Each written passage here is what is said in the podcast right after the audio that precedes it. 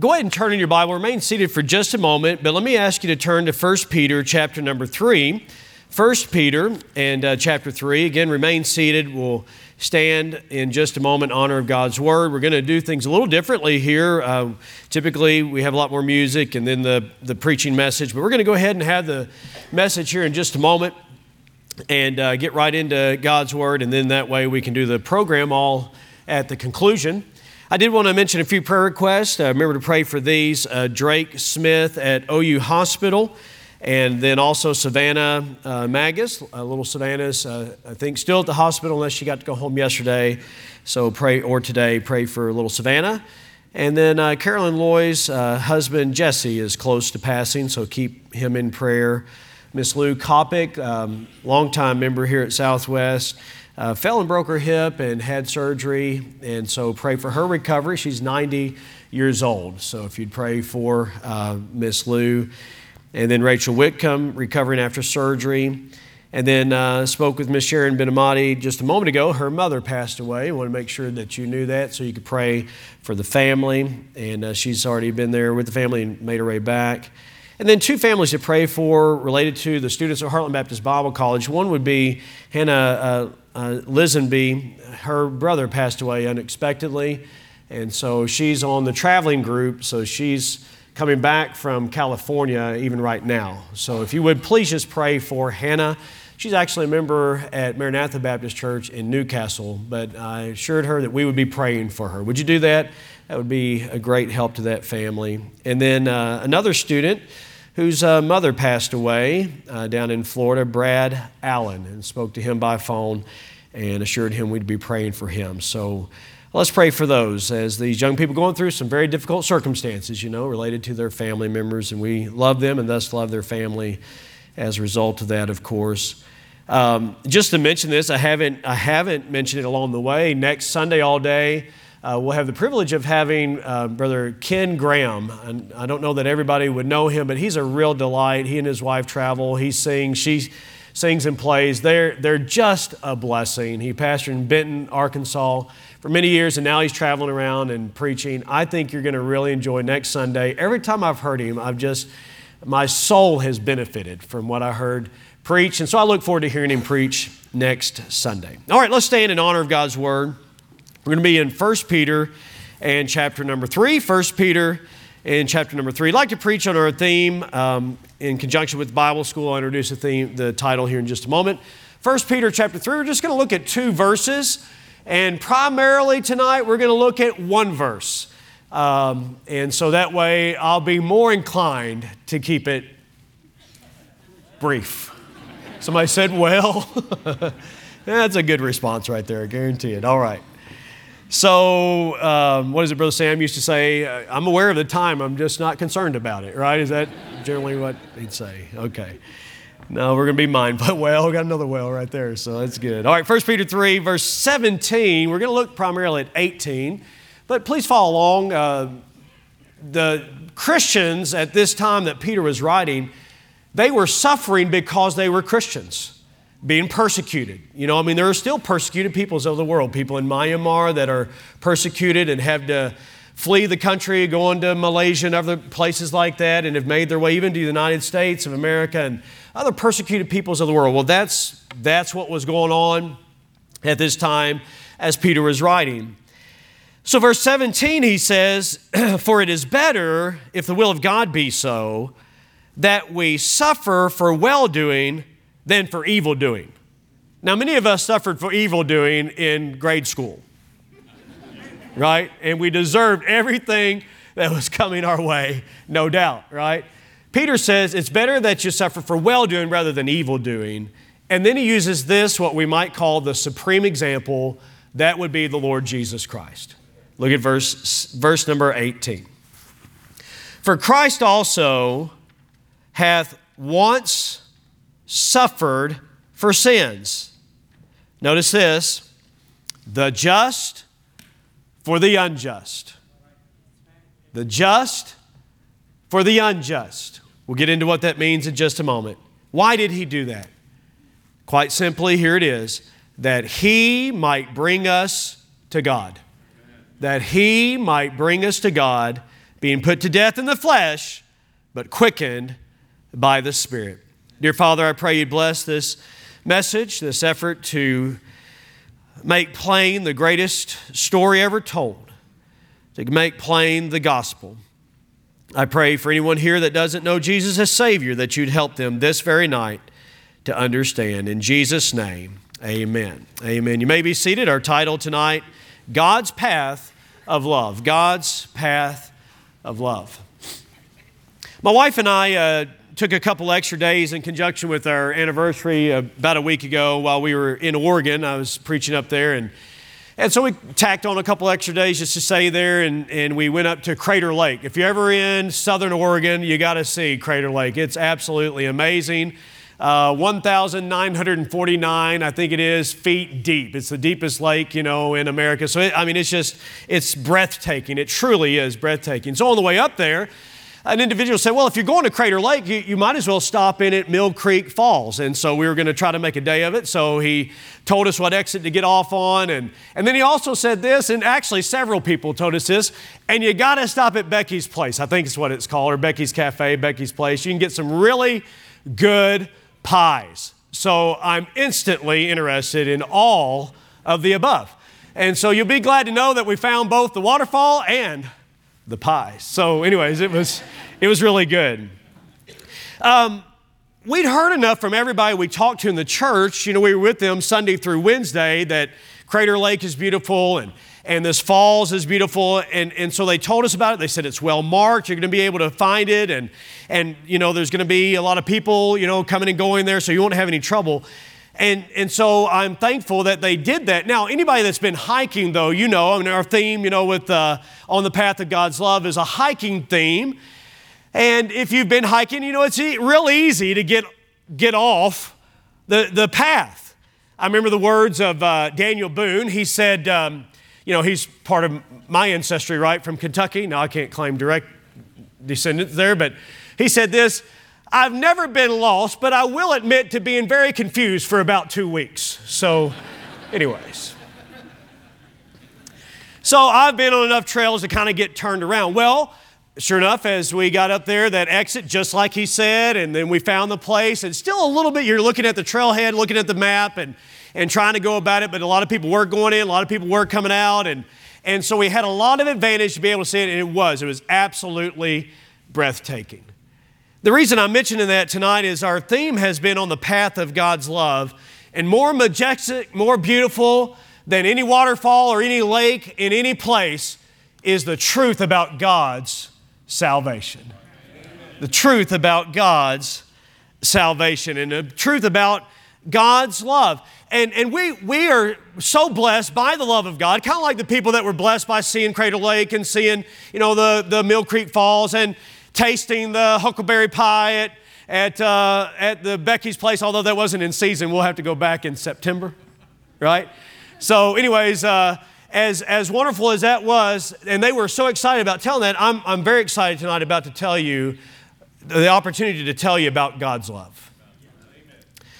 And uh, Philip Bliss said this. He was writing a song about, Oh, how I love Jesus. And he said, You know, these words are true, yet I feel guilty to talk so much about my poor love for him, I want to talk about his great love for us. And so he wrote these words I'm so glad that our Father in heaven tells of his love in the book he has given. Wonderful things in the Bible I see. This is the dearest that Jesus loves me. I am so glad that Jesus, I feel like breaking into song right here, that Jesus loves me, right? And so uh, I'm glad we could tell you about God's love. And watch this. I'm glad the path to God's love is well marked. It's well marked. It's, it's not a confusing path. If you get on this path in God's Word, you'll be able to, to find it. And so I want to just walk through verse number 18. There are many verses in the Bible, like a John 3.16 and, and others, and like a John, a 1 Peter 3.18, that in one verse, if you just understood this one verse, it would make very plain and very clear what it means to know that God loves you, to know that your sins, watch this, are forgiven, and that you have a home in heaven. So, what we're going to do, we're just going to walk through this verse and, and kind of break it down piece by piece. and then help, hopefully help you understand what it means to be loved by God and to know his salvation. Look at verse number 18 again. It says, For Christ also hath once suffered. Let's stop right there. The first thing that you need to understand is who Christ is. The word Christ uh, means Messiah, it means the one that was promised by God. You see, way back even in the Garden of Eden when Adam and Eve sinned against God, even then, God promised to send the Savior. And throughout the whole Old Testament, you know, beginning in the book of Genesis, all the way through the end of what we call the Old Testament, before the Gospel of Matthew begins, the New Testament, all those preachers said, all those prophets said, He's coming. He's coming. He's coming. And the last on that scene was John the Baptist, who said, He's here. And he said this Behold the Lamb of God, which taketh away the sin of the world. And he was referring to the Lord Jesus Christ and how he came to this earth as the Lamb of God to die for your sin and to die for my sin. Jesus is the Christ. He's the Messiah. So when you read here, for Christ also uh, hath suffered once for us, then that's in reference to the Lord Jesus Christ. The Jews became envious of Jesus. Jesus began his preaching up around the Sea of Galilee, and people were coming to hear, hear him. Uh, they were coming to be healed of him. And many of the, the Jewish leaders became very envious because he was getting a lot more attention than what they were, and they were losing power, they were losing money. And so they said, We've got to do something about this Jesus. So they went to the Roman authorities and they said, Let's, let's do away with him. In fact, they called for him to be crucified. Roman crucifixion at that time was very cruel, and to this day is one of the most cruel forms of execution or death that a man has ever experienced. Jesus was not the first to have experienced crucifixion. In fact, beside Jesus, there were two men that were also being crucified. They were thieves and, and had committed great crime. And so Jesus was not the first to be crucified, but I'd say to you this his crucifixion was like none other. Like none other that had gone before it, and like none other that would go behind it. The Bible says here that Christ also hath once suffered. Okay, can you put, the, can you put it on pause on that word once just a minute? It's so good, I want to come back to it. All right? But first of all, let's deal with this. Christ suffered. He suffered. See, they would, they would, before they ever crucified a man, they would strip him of his garments, they would beat him with what was known as a cat of nine tails. They would take that whip, and a, and a, and a man that was highly trained in this would, would beat him and, and just basically lay his body open, the flesh and the, and the gruesomeness of it, the blood. I mean, there was a great amount of, of blood loss. Uh, ex, ex, exhaustion, you know, by this time. And so then they would take them up that, that hill and, and they would nail them to the cross, driving the nails into their hands and into their feet. And, and so then the idea is that they eventually would suffer and die by, by suffocating because they would lift themselves up for a while and then not be able to hold themselves up, and so then they'd go back down. And so I submit to you tonight, folks, that Christ suffered. He suffered on that cross of Calvary. But I'm glad that the Bible tells us this. Look at it again. He suffered once. The idea is this He suffered once and for all. He suffered. Now, why did he suffer? The Bible says that he suffered once for sins. Let's deal with this. What is sin? What is sin? Well, sin is the transgression of the law. It means that you've broken God's laws. Uh, it means you've broken the law. Well, you might say, I already told you it's God's law, but you might say, well, what law? The speeding law? How many? Oh, never mind. I remember one time I got pulled over, and the officer uh, came up and he, he got my license and he looked at my license and he looked and he saw 600 North Sweet Gum, and I was at about 580 Sweet Gum. As he had pulled us over, he looked at my license and looked up at my house and he said, you almost got home, didn't you? I said, Yes, sir. I almost got home, you know. I'd broken the law, you know, and so he's right to pull me over. What law are we talking about tonight? We're talking about God's law. You see, if you uh, did a summary of God's law, you could, you could talk about the Ten Commandments. Uh, thou shalt not bear false witness, thou shalt not lie. I went over this in class. I had the privilege to teach sixth grade boys, and I, I said, okay, let's, uh, let's think about the law. The law was given, not that we would try to keep the law in order to be right with God, but the law was given to show that all have sinned and come short of the glory of God. Have you ever told a lie? And those boys said, yes. Have you ever stolen something? And they said, yes. I didn't ask what, but they said, yes.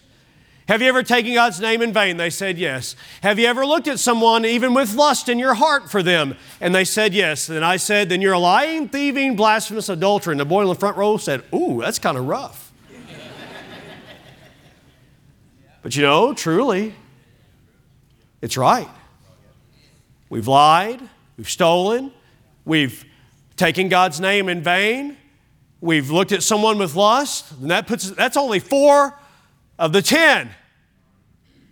I remember asking a group of soldiers that, do you want me to keep going? They said, no, sir. We've broken God's law. Broken God's law. I remember a few years ago, well, several years ago, uh, Trevor and Trenton were real little, our, our two youngest, and, and uh, I was on the first floor and I heard feet running up on the second floor. And I knew whose feet those were. And I went up there and we've taught the boys, you know, don't run in church. We don't knock somebody over. And I went up there and I said, boys, where you running? Trevor said, basically indicating I'm probably embarrassing the fire out of them right now. They're teenagers and such, but he knew he was in trouble. I said, Trenton, where you running? And here's what he said Let me think about that. Took him in the office. He sat in the chair in front of me in the pastor's office, you know, and, and uh, I'm doubling his dad and pastor right here. And, and I said, Trenton, have you, have you, were you running? He said, again, a second time, let me think about it. I kid you not, three times. He said, let me think about that. Let me ask you tonight have you ever broken God's laws? If you say, let me think about that, that's fine. Take your time. Think about it. I think you'll come to this conclusion yes, I have broken God's laws. If we took your life and we took God's laws, would you be considered innocent or guilty? Guilty. I'd have to say guilty. And I heard others say guilty. So then what will you do? What will you do then? What will you do about your guilty verdict? What will you do? Well, I'll do better.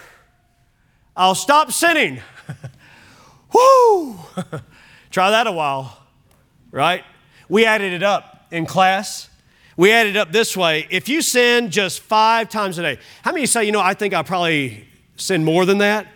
But let's just say you sin just five times a day. That's 1,825 times a year.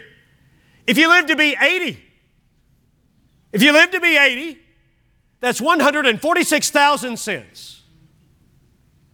That's a lot of sin. What are you going to do about all that? We've already confessed to being guilty. What are you going to do to all that? How are you going to pay for all that? How righteous do you have to be to go to heaven? Listen to this. How righteous do you have to be to go to heaven? As righteous as God Himself. How many of you say, I'm coming up short of that? This, this week with the boys, I said, All right, imagine you're on one side of the Grand Canyon and you're trying to jump to the other side of the Grand Canyon. I mean, for that matter, let's see if you could jump from this side of the balcony to that side of the balcony, let alone, right? So I said, all right, what if you take a real good run at it? You know, at, at, its closest, at its closest point, it's 600 feet across. You get out in other parts, it's 10 miles across, and then it's 18 miles across. You say, I'll take that 600 miles, uh, 600 feet across. It doesn't matter how far it is. Even if you're a great athlete, you take a real good run at it, you're going to come short. You're going to come short. Well, the Bible says this all have sinned and come short. And come short and come short of the glory of God. But, and the, the Bible says the wages of sin is death, it's separation from God. But the gift of God is eternal life through Jesus Christ our Lord. See, the Bible says here, for Christ suffered once for sins, but listen, not for his own sins. If we took the same law of God that we were talking about a few moments ago and we compared the life of Jesus Christ, he never lied, he never stole, he never blasphemed. He never committed adultery. He never broke any of the Ten Commandments, and yet he died. Let me, let me ask you this tonight. If the wages of sin is death, then who should have died? We should have died. But who died? He died. Watch this. The just, that means righteous, holy, blameless, the just for the unjust. You know what that means? He paid a price you could not pay unless you spend all eternity apart from God. But you'll be glad tonight to know that He died the just for the unjust. Why did He do that? Why did He do that? Look at the last next part of the verse. That He might what? Bring us to God. That He might bring us to God. You know, I, I like it when uh, whenever maybe I'm somewhere and I'm asking somebody directions, and I like I don't mind it when they say, "Well, you just go up here and you turn right by that, and then you turn left by this, and you turn." I get lost. You know what I like? I like it when they say this. Hey, won't you come with me? I'll show you. I'll, I'll take you. Okay, I'll take you. The Bible says he Christ came and suffered for sins, the just for the unjust, that he might bring us to God. Listen, friend, in him is no sin, but he became sin for you, that you might be made the righteousness of God in him. That if thou shalt confess with thy mouth the Lord Jesus, and shalt believe in thine heart that God hath raised him from the dead. Oh, let me tell you the good news right here. Yes, he was crucified and he was buried, but thank God tonight, he came forth from the grave alive on that Sunday morning, and he's alive to save anybody here tonight that would recognize, yes, I'm a sinner, and there's nothing I can do to save myself, but I'll trust Jesus to be my Savior. Listen, friend, he'll save you just like he saved everybody that's saved here tonight. The just for the unjust, that he might bring us to God. Just at a funeral on, on Monday there at that graveside, and but I, I, tell you, even though there were tears there, we weren't sorrowing as those that had no hope because we knew that our beloved brother had already gone home to be with heaven, in heaven with the Lord. You know why? Because Jesus said, I am the way, the truth, and the life. No man cometh to the Father but by me. Tonight, you need to realize that at some point in time in your life, you're going to stand before God. And you will either stand there, young people, boys and girls, teenagers, adults, you either stand there in your sin, guilty, or if you trust what He did for you on Calvary in the gospel, then here's what happens a great gift is given to you, one that you could never earn the gift of being right with God through Jesus Christ. Watch this. His righteousness is put to your account. And you get into heaven not based on who you are, but based on who He is and what He did. I told the boys I uh, went, you know, oftentimes we get on to Tinker Air Force Base. We have people that visit, you know, that are airmen, and we get onto the base. But the time that I was making a visit, the first time I think it was, a man named Matt Birkinshaw was a member here at Southwest, and he was an airman, and, and I, was, uh, I was in the car with him. We came to that, one of those gates there in uh, Del City and, and uh, at the Tinker Air Force Base, and, and uh, young man came to the door, looked at, looked at uh, who he was, and stood at attention. Opened up the gate, and we got in. I tell you what, we didn't get in because I was a preacher. We didn't get in because of who I was. We got in because of who he was. If you go to heaven, friend, it's not because of who you are. You can only get in there based on who Jesus is. And I'm glad I can say I'm with him, or rather, I'm glad to say this He's with me. it's wonderful. For Christ suffered, also hath once suffered for sins, the just for the unjust, that he might bring us to God, being put to death in the flesh, but quickened by the Spirit. Let me ask you tonight if you died tonight, do you know for sure you'd be considered innocent because you've trusted Jesus as your Savior? Tonight can be the opportunity for you to experience the love of God in, in salvation that is in Christ Jesus and in Him alone. Thank God He suffered for us the just for the unjust. Let's stand together here tonight. I appreciate the way that you've listened. I want to ask you just to consider just, just once more. If tonight you know for sure that you've been forgiven of your sin, you've been saved, you've trusted Jesus as your personal Savior, you'd be considered innocent not because of your righteousness, but because of His. Could you raise your hand to that tonight? Yes, I know Him as my Savior. Praise the Lord tonight. Thank you. you may put your hand down. I wonder if there's anyone here, though they couldn't raise their hand and they'd say, you know, you'd say, I'm concerned about that. I don't know for sure.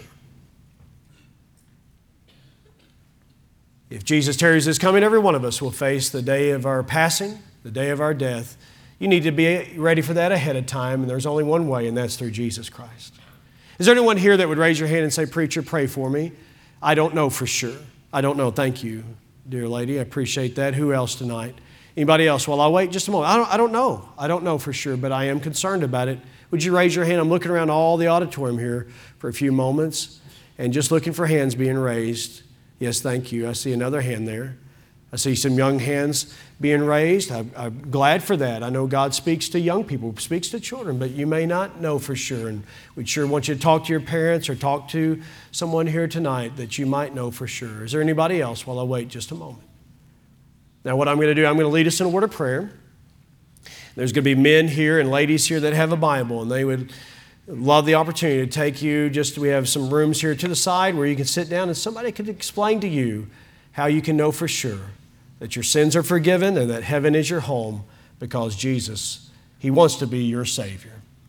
I'm going to lead us in prayer, and then as soon as I conclude the prayer, the music's going to begin, and you're invited to come forward here tonight to talk to someone about being saved. If you're already saved and you'd like to come, certainly. Maybe you just want to come and thank the Lord for the opportunity to know His love and to be on that path.